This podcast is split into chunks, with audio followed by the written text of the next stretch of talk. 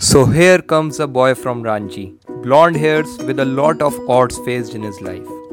And not from a good background. Except himself, no one believes in his dreams and called it useless and laughed at him. A journey of a boy from ticket collector to a trophy collector, stepped into the cricketing world to create the history.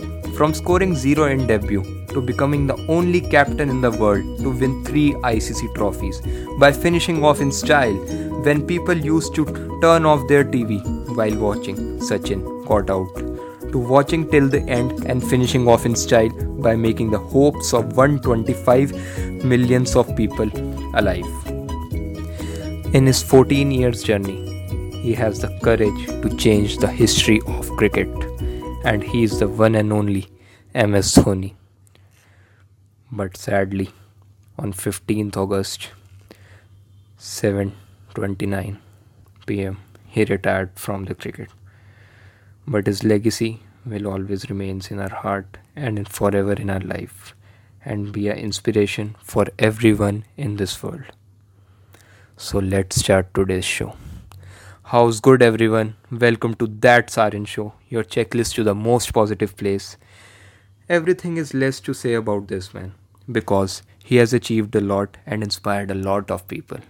But there are also 5 lessons that I learned from MS Dhoni, leadership lessons that I have implemented in my life, and I have seen great results in my life, and here are the results. And here are the first lesson that I learned from is calm under pressure. His nickname is Captain Cool, is the trait that every leader tries to possess. It gives you the clarity and allows you to make rational decisions. From the great example of final of World Cup 2011, when the team was under pressure, he was the only one who came in the front very calmly and controlling his emotions and led them to win the World Cup. That's the great example to never lose hope, self-belief, patience in difficult situations. And here's the second lesson that I learned from him. He's a great tactician. As a master strategist, he had a knack of getting the best combination of players that he chose based on opponent, ground, condition, format, etc. He has the courage to replace the legendary team with his new unexperienced squad in the World Cup 2007 by giving final over to Joginder Sharma instead of many experienced players like Yuvraj Singh, Harbhajan Singh. He again proved his self-worth by winning the World Cup 2007 and by getting against all the odds. And here's the third lesson that I learned from him. He always encouraged the youth. Mahendra Singh Dhoni always invested in the youths early to reap the benefits in the future. The main difference between the boss and the leader is that boss burdens the youth and the leaders go hand in hand by encouraging the youth. Investing in youth is the best example of the loyalty of the leader. And here's the fourth lesson, leading from the front.